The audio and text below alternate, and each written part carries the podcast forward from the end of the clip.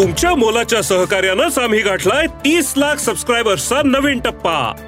तुमच्या कामाची प्रत्येक बातमी साम टीव्हीच्या डिजिटल प्लॅटफॉर्मवर आजच लाईक शेअर आणि फॉलो करा.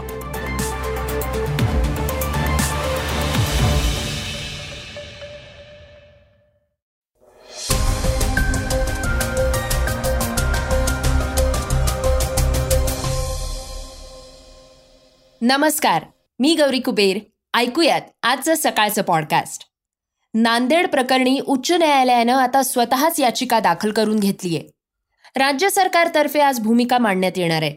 आशियाई खेळात भारतानं दमदार कामगिरी केली आहे दोन हजार एकोणवीसच्या राष्ट्रपती राजवटीमागेही शरद पवारांचाच हात असल्याचा आरोप देवेंद्र फडणवीसांनी केलाय.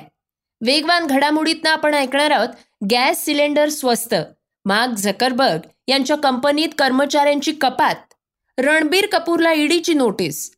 आपच्या संजय सिंग यांना अटक. तर श्रोत्यांनो चर्चेतल्या बातमीतना ऐकणार आहोत पालकमंत्री पदाबद्दल. ऐकूयात अजित पवारांनी कसं मिळवलं हे पद. चला तर मग सुरुवात करूयात आजच्या पॉडकास्टला नांदेडच्या बातमीपासनं. नांदेड प्रकरणी उच्च न्यायालयात सिओ मोटो याचिका दाखल. राज्यातील सरकारी रुग्णालयं म्हणजे मृत्यूचा सापळा आहेत की काय अशी शंका यावी इतपत निरनिराळी प्रकरणं समोर येत आहेत. आता नांदेड रुग्णालयातल्या मृत्यू प्रकरणी उच्च न्यायालयानं सुओ मोटो याचिका दाखल केली आहे. आजच त्याविषयी सुनावणी होणार आहे. प्रकरण अत्यंत गंभीर आणि महत्वाचं असल्यामुळे न्यायालयानं स्वतःच यात लक्ष घालायचं ठरवलेलं आहे. महाधिवक्ता वीरेंद्र सराफ यांना राज्य सरकारची भूमिका स्पष्ट करा असे आदेश देण्यात आलेले आहेत. विरोधकांच्या रोषाला तोंड देत एकनाथ शिंदे सरकारनं गिरीश महाजन आणि हसन मुश्रीफ मंत्री नांदेडला परिस्थितीचा आढावा घेण्यासाठी पाठवले होते. नांदेड इथल्या डॉक्टर शंकरराव चव्हाण यांना शासकीय वैद्यकीय महाविद्यालय व रुग्णालयात अवघ्या छत्तीस तासात झालेल्या एकतीस रुग्णांच्या मृत्यूची तपासणी करण्यासाठी राज्य सरकारद्वारे एक समिती स्थापन करण्यास सांगण्यात आलं. दुसरीकडे छत्रपती संभाजीनगर इथल्या घाटी शासकीय रुग्णालयात दोन अर्भकांसह दहा जणांचा मृत्यू झाल्याचं कळतंय. तसंच नागपुरातल्या वैद्यकीय महाविद्यालय आणि इंदिरा गांधी शासकीय महाविद्यालयातले आकडे तपासता चोवीस तासात पंचवीस रुग्णांचे मृत्यू झाल्याचं आढळून आलंय. राज्यातल्या आरोग्य व्यवस्थेची अशी दुरवस्था झालीय. विरोधकांनी सुद्धा या सगळ्याविषयी आवाज उठवलेला आहे. यापूर्वी ऑगस्ट महिन्यात ठाण्यातल्या सरकारी छत्रपती शिवाजी महाराज रुग्णालयात एकाच रात्री अठरा लोकांचा मृत्यू झाला होता. मात्र यातनं सरकारनं धडा घेतला नसल्याची टीका विरोधकांनी आता केलेली आहे. औषधं पुरेशी नसल्यामुळे रुग्णांचा मृत्यू झाल्याचा दावा मुख्यमंत्री एकनाथ शिंदे यांनी खोडून काढलेला आहे. मात्र न्यायालयात आज राज्य सरकार नेमकी काय भूमिका मांडणार आहे याकडे सर्वांचं लक्ष लागलेलं आहे. आशियाई खेळात भारताची भरारी. चीनमधल्या होंगझोऊ इथं सुरू असलेल्या आशियाई क्रीडा स्पर्धेत भारतीय खेळाडूंनी विक्रमी कामगिरी केली आहे. ज्योती सुरेखा वेन्नम आणि ओजस प्रवीण देवतळे यांच्या जोडीनं तिरंदाजीतल्या कंपाऊंड मिश्र सांघिक प्रकारात कोरियाच्या चायवॉन सो आणि जोएहुन जो या जोडीला पराभूत करत सुवर्ण पदक मिळवलंय. आशियाई क्रीडा स्पर्धेत भारतानं पहिल्यांदाच तिरंदाजीतल्या कंपाऊंड मिश्र सांघिक प्रकारात सुवर्ण पदक जिंकण्याचा पराक्रम केलाय.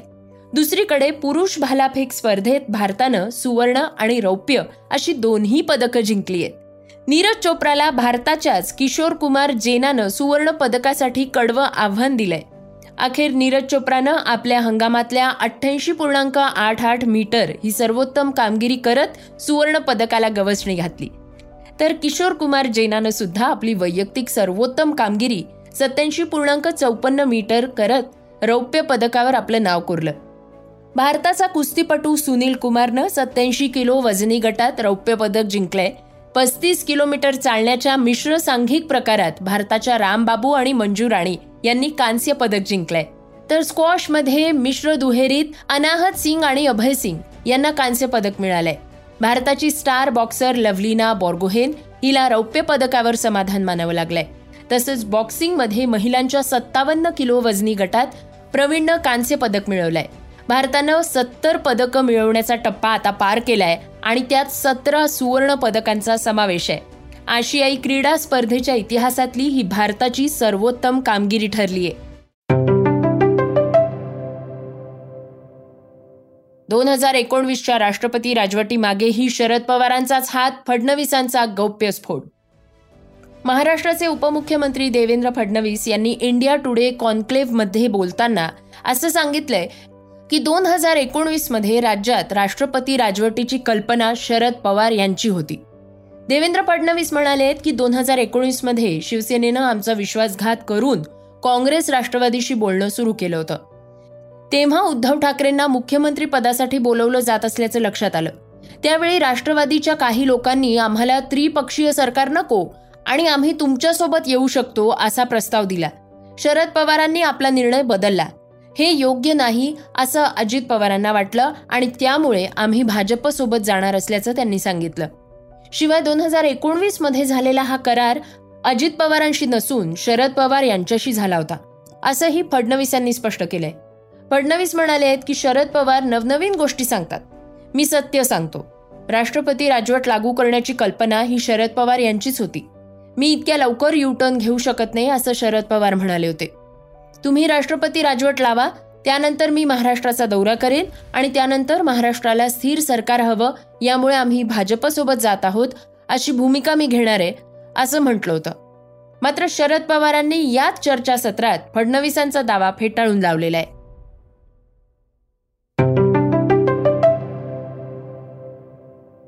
श्रोत्यांना ऐकूयात आजच्या वेगवान घडामोडी. सरकारनं प्रधानमंत्री उज्ज्वला योजनेच्या लाभार्थ्यांसाठी अनुदानाची रक्कम प्रति एल पी जी सिलेंडर दोनशे रुपयांवरनं तीनशे रुपयांपर्यंत वाढवलेली आहे. केंद्रीय मंत्री अनुराग ठाकूर यांनी ही माहिती दिली आहे. रक्षाबंधन आणि ओणमच्या निमित्तानं आम्ही एल पी जी सिलेंडर दोनशे रुपयांनी कमी केले होते. ही किंमत एक हजार शंभर रुपयांवरनं नऊशे रुपयांवर कमी झाली आहे. उज्ज्वला योजनेच्या लाभार्थ्यांना सातशे रुपयांना गॅस मिळू लागलाय.